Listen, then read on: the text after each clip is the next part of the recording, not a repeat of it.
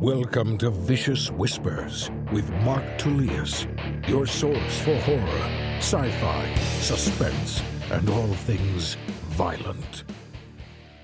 Hey, what is going on, guys? Thank you so much for joining me today on Vicious Whispers with Mark Tullius. Today we have episode 169, and I am coming to you from Hawaii. Yeah, man, it's been cool. We've been here in Maui since uh, Saturday. The plane ride was awesome. Got a ton of writing done. Uh, also got to read some of Duncan Ralston's In Every Dark Corner, which is just six six or so short stories and then a screenplay at the end. We'll talk about that in a little bit. But the plane ride was awesome. So in addition to being able to read a little bit, six hour plane ride, I got a ton of writing done. Uh, didn't even, I usually plug in, uh, listen to music, something like that, but I was able just to focus with no, uh, no sound, no nothing. I just went into writing, got a lot done.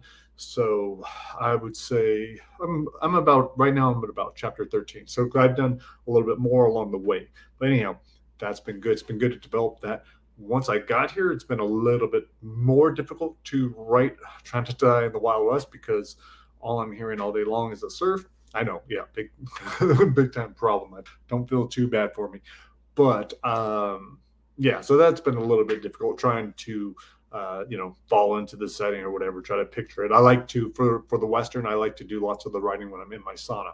It's super hot. I can think about being thirsty and just those circumstances. It's a little hot here, but it's also beautiful and relaxing. So, um, but yeah, I'm happy with what I have accomplished on that end, and that's really all I've done this week. I'm just chilling, trying not to. I'm posting like once a day on social media. That's it. Getting off of it, leaving my phone in the room as much as possible. Uh, it's been nice. My wife and I have been doing yoga together. They have yoga at seven in the morning, um, sunrise yoga, whatever. It's been gentle. Uh, one of the days was a little difficult, but uh, not very. But it was just felt really awesome. So we've been enjoying that. I think we did that three days. One of the days we couldn't do it because the kids have had surf lessons, but that was a lot of fun too because and it surprised me because the idea of you know an hour and a half lesson, I was like, man, that, that should give me lots of time to do my writing, and so I brought my writing down with me, but once we got down on the beach, all I did was watch the kids. Uh, brought up the phone a couple times to record them when they got up, you know, and we were actually surfing. Uh, but it was nice just to watch them with my wife and to be present. And then when my son heard that, he was surprised. So it kind of felt like shitty dad for all the times where I'm not paying attention, where I'm not spending that time. But uh, yeah, it was really nice. And he, when he later saw that I had recorded his first time getting up and actually surfing, uh, and hearing his mom cheering for him, and you know, I was saying something too, that made a big deal to him, and he was really excited about that. Uh, yesterday we went snorkeling. That was super cool. My daughter decided not to. She wasn't feeling so good because of the boat. But uh, the three of us, my wife and Jake and I, loved it. Uh, so we got some pretty cool pictures doing that. I didn't see the sea turtles; they did. Uh, but I really enjoyed it. It got a lot of swimming in. It was cool swimming with the fish, diving down. Uh, so a lot of fun doing that. We decided not to do one of our the big day adventure, the road to Hana. Uh, every, a lot of people had said we should do it. I was thinking it wouldn't be a good idea because just the amount of driving and knowing my kids get car sick, and I was like, ah, I don't know, I just don't see it being a good thing. Um, the night before we were supposed to do it, my wife had the same realization, and we just canceled it. So uh, we decided not to do that. But it was also like a great, uh, great thing to talk about with the family. Like, look, that just wasn't right for us. So even though we lost a little bit of money by not doing it or whatever, lost a refund, um, that was the right decision for us. So look, we had to weigh the pros and cons, and this is what we did. This is what we wanted to do for our vacation. So uh, that was that. And uh, yeah, today was surfing. My wife signed me up for a lesson to do it with my daughter. Well, my son was off with another guy, and it was not so good. I got up real like for half a second, maybe twice, maybe a little bit longer than half a second. Didn't feel like it. So but I was okay with it. Got a little banged up. I was okay with that too. I was like, yeah, that looks cool. Uh, I got to see blood. Uh, but the surf wasn't great. I just wasn't any good at it. This is my first try. So I would like to try again. It was cool for, uh, you know, I think just good to show the kids, like, hey, I'll try it. If it works, it works. If it doesn't, doesn't. The same thing with skiing. I tried skiing before. That was awful. I probably won't try that again. Surfing for sure I would, especially on my own. It's like, okay, now I get it. Now it's just going to be practice. Now it's balance um, and all that. So that was cool. That was fun. It was definitely tiring. Uh, I need to do some more yoga because my body's hurting. I think tonight we have a luau to go to. Uh, tomorrow we'll probably do some bodyboarding, or something I think we might do zip lining. So doing a lot of stuff, trying to take off enough time to just to relax. Been spending a lot of time in the room. First we were feeling kind of guilty about it, but I was like, no, we need to just relax. It's okay to do nothing. You know, uh, I was telling the kids before we even came, you know, I was like, this is an attempt to try to adopt more of this kind of lifestyle where we're not always go, go, go, go, go, because I know we are. And so it was nice to uh, to do that with them. Um, but so it's been relaxing. I think we have another two days. I'm about ready to go home and get back to writing. But the break has been nice. As far as reading, oh, so let's go into that.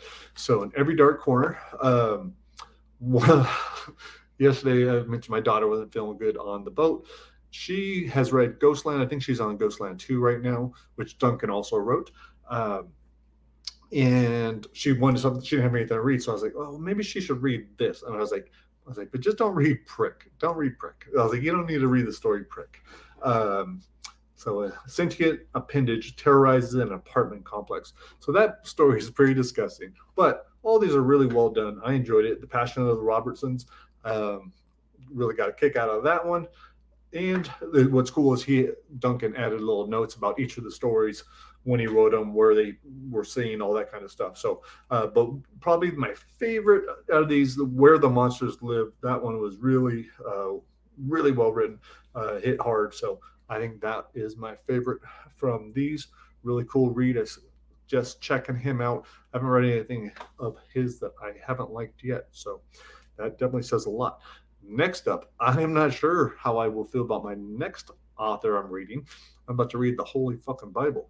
That's right. Never thought I'd read the Bible, but it's the Holy fucking Bible by Matt Shaw. So I downloaded that because I am planning on having Matt on here to talk a little bit about, um, you know, as authors, how much should we share about our thoughts, whether, you know, whatever we believe in, whatever we believe in strongly, should we be sharing it outside of our writing? How much should we share in our writing? Um, and all that sort of stuff. So I have never read him before. Uh, uh, you know, I know his writing is probably similar to Duncan and Wrath White, and um, so I'm excited to read. It. I'm looking forward to reading it, but I definitely want to read it before I talk to him.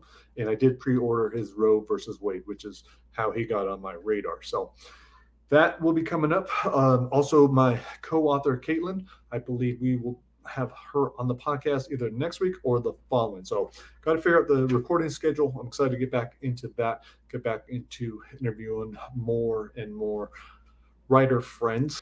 I'm just remembering how much I enjoy doing interviews compared to just talking to myself. Uh, so, I'm going to try to do a lot more of that I think we got some interesting stuff coming up. So stay tuned for that. Um, as far as writing on sale right now, oh, you could get 25 perfect days for free on the Kindle, July 7th through 11th. So yeah, pick up that if you like dystopians, if you like horror. That is a nice blend of both. I would say that is more of a, uh, I don't know, maybe a harder read, a smarter read. Uh, um, that sounds condescending, but it seems like the people that enjoyed it liked how difficult it was, how many characters there were, like to try to follow along. They enjoyed that. So if that's the kind of stuff you like, then I'd say check it out. If you want an easier book, then skip this one because uh, it can get a little confusing. Oh, speaking of confusing, I had my first reader from India. Well, I doubt she's my first reader from India, but the first reader from India to write to me. And she said she had just read Morsels of Mayhem, but had a question about the story Stuffed and didn't understand it and was hoping that I could explain it. And I was telling her that a lot of my stories are open ended, you know, just so the reader can take it how they want. Uh, I'm always, you know, I have a, a, very concrete idea of what I want. Sometimes I do want to be a little ambiguous, uh, but with Stuffed, so I wasn't sure if it was, you know, because she's from India and reading in English and how much of it maybe didn't translate over.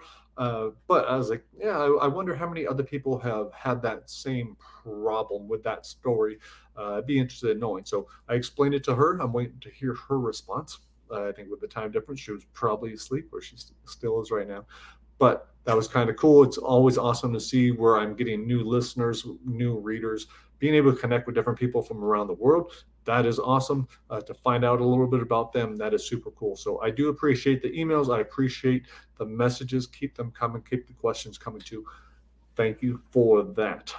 Now, on to what we should play for the end of the episode because I'm keeping this short. I got stuff to do. I'm on vacation. I'm not supposed to be working. I still have to write a newsletter. God damn it. But it'll be fast. It'll be easy. I'll have uh, probably a picture to me eating shit surfing. maybe some swimming with fishes. I don't know. We'll see. Anyhow, I was thinking, why not just stick with the pandemic right now? Last week I played the first two chapters plus a death scene. Hopefully that wasn't too confusing to listen to. I think today we'll just continue with the main story. So I'll just play the main story through over the course of the next, I don't know, eight weeks, unless I come up with something better in the meantime. I'm trying to think of what stories you may not have heard. Um, so I'll look. I'll take a look at that. But in the meantime, we are just going to go stick with try not to die in the pandemic. These this would be the third and fourth section of the main path. Hope you guys enjoy it. Have an awesome week, and I will talk to you next week. Later. So, what's it going to be? Amy asks, staring up at me with puppy dog eyes. I've heard you can't tell if someone is attractive if they're wearing a mask but all it took was one look into Amy's eyes to see she has a beautiful soul. If I could, I'd spend the entire day with you, I tell her. But. But we shouldn't take too long. We don't need to give your dad anything else to worry about. Anyone ever tell you you're too nice? Other than you? So where to? I point to the table where our hallway connects with the one we'd come from.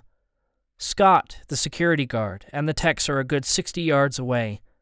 The creep watching over the buffet a little less than that. Amy lowers her mask, reveals a mischievous grin. Think they'll bust me? I do the same, enjoying the fresh air but feeling a little naked. We pile the extra boxes on the table and sit across from each other, me on the south side so I can keep an eye on the creep.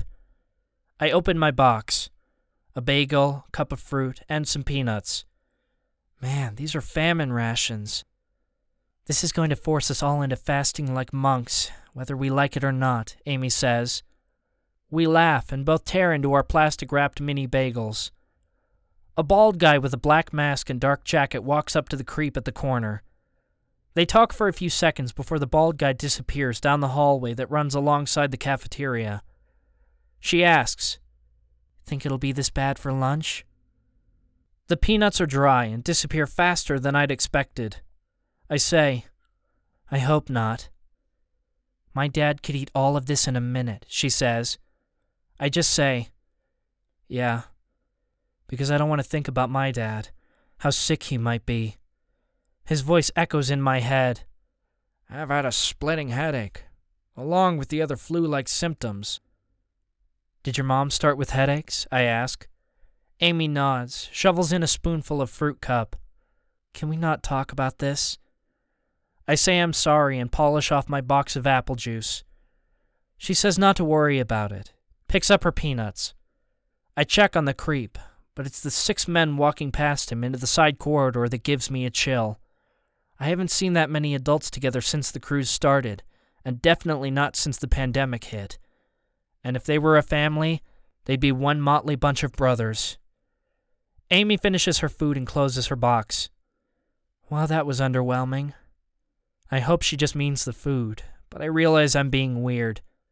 Come on, I'll walk you home. She pulls up her mask and points down the side hall. There's a trash can. I slip up my mask and follow her. Hey, your shoe's untied. Amy hands me her box to throw away while she bends down to take care of it. Wow, all those years of lacing your skates has paid off. You just might be the fastest shoe tire I've ever known. Amy switches to her other shoe. I'm afraid that's about all I've gotten from it. All that work and our season's over before it began. I help her up and say, There's always next year. Before she can think of her coach, I add, I'm happy running with you to help you stay in shape. She says, Thanks, but what I really want to do is get on the ice. Such crap that they closed the ice rink. Don't they say the virus thrives in the cold? That's what they were guessing, but who knows what they're saying now. I lead her back to our table for our boxes. Well, at least the batting cages are open. Amy kicks the bottom of my shoe, making me take a ridiculously long step. Yep, at least there's that, she says with a giggle. I pick up my boxes and say, Plus, I'm not so sure I believe you about the whole hockey thing. There's a 60% chance you're just messing with me. She piles her boxes on top of mine, so I have to use my chin to keep them from toppling. Then I don't believe you're a designated hitter. Why? You don't look like you can hit, Amy says. I mean, you're very cute and all, but you are pretty slim. Ah, come on, I say. You should know it's not about that at all. It's all about knowing just the right spot to hit the pitch, and then, boom, right over the stands. Okay, Derek Jeter, she says. Tell me another one. Jeter's the perfect example of what I'm saying. She leans in and says, I know, just playing with you. So, do I get to carry these for you the whole way? She takes the top two boxes. I wouldn't want you tiring out your precious arms. The creep's not at his corner and is nowhere in sight. The doors to the side hall where the group walked appear closed. Have you seen them close hallway doors before? Amy follows my gaze. Don't think so, she says. Seems like it'd be a fire hazard. I say, Something's off. She sets her boxes on a table and starts walking that way. Well, let's find out what. I throw my boxes on top of hers. We're just past the cafeteria doors when Amy freezes. She asks, What was that? I didn't hear anything but keep my mouth shut because she's listening for more. There's nothing. She says, Sounded like someone yelled. Probably just some kid. Something crashes, and there's a short shout. No doubt it's coming from the other side of the closed doors. I say, it's got to be those guys. Amy says, Come on, someone might need assistance. I spin around. The checkpoint with the security guard and tech's a good 50 yards away. We should get help. Amy walks toward trouble without me. This security is closer. Time to make a decision. To go check out the noise, go to Chapter 7. To yell at the people working the checkpoint for help, go to Chapter 8. Everything is silent, except the creaking ship and Amy's footsteps. Hold on, I whisper, catching up to her. You stay here while I check it out.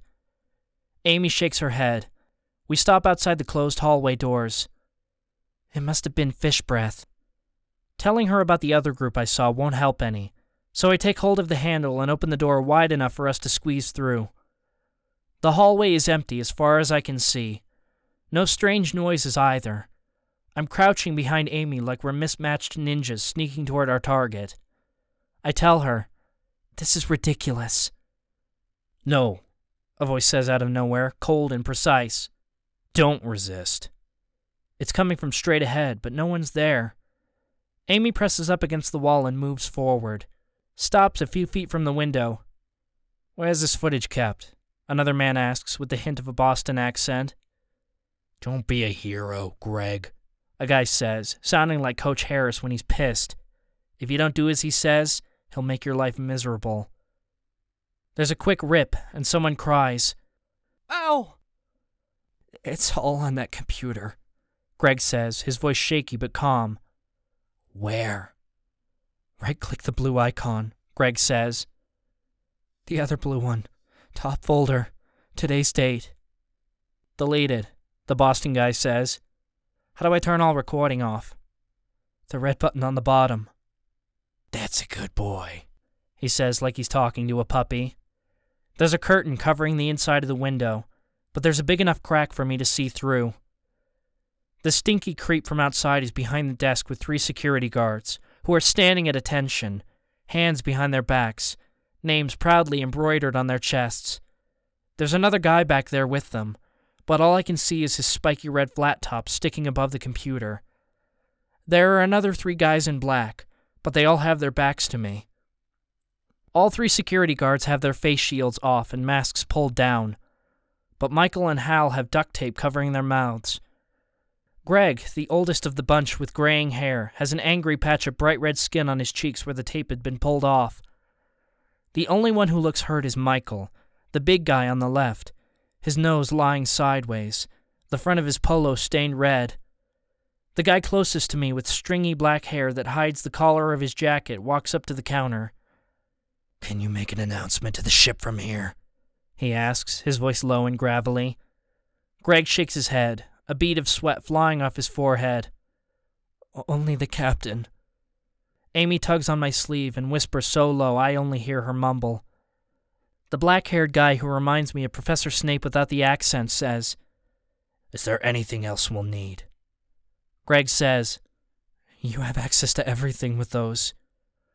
Black hair sets down white room cards on the counter. Everyone takes two, he says. Falcon, Chicken, and Rooster also grab a master key from me. Counting the redhead, seven men take the cards off the counter. The guy with the short mohawk that just grabbed his silver key must be Rooster. The stinky guy from outside, either Chicken or Falcon. Blackhair stops the last guy who barely comes to his chest. Chicken, what the hell are you doing? The tiny man has deep lines carved across his weather beaten face. He runs his hand down his thin goatee and licks his flaky lips. What you mean, Crow? Your mask. Chicken points at the floor, then nods at Michael with a broken nose. Talk to Mr. Wannabe Cop. Crow shakes his head, his stringy hair swishing back and forth. He brings up a black one handed crossbow, aims it at the guards. Chicken holds up his hand. What are you doing, man? I thought we weren't supposed to kill the crew. The crossbow arrow smashes through Michael's forehead his teary eyes open and vacant as he crashes to the floor. Greg and Hal scramble, but there's nowhere to go. Falcon getting between them and looping an arm around each of theirs. No, chicken, Crow says, nice and slow, his aim swiveling to Greg. No, the rule was no one sees our faces. The arrow blasts through Greg's forehead, an inch above his eye, but he's still very much alive and screaming. Crow says, Vulture, shut him up. A giant of a man with a belly as big as his chest runs behind the counter and brings the man down, muffles the scream. Hey! Someone shouts from my right. The guy's tall, mid twenties, white polo, security badge, and Jason on his chest. Nothing but a tiny flashlight and a pair of handcuffs on his utility belt. He yells, What are you doing? Amy tells Jason to shush, but he's not having it arms spread out like we weren't going anywhere. I go back to the window, Crow's face all I can see. His dark eyes so evil, not an inkling of joy swimming anywhere inside his ocean. Time to make a decision. To run past Jason and find Officer Downing, go to Chapter 9. To convince Jason to escape with us, go to Chapter 10. To run the opposite direction and hurry to my cabin, go to chapter 11.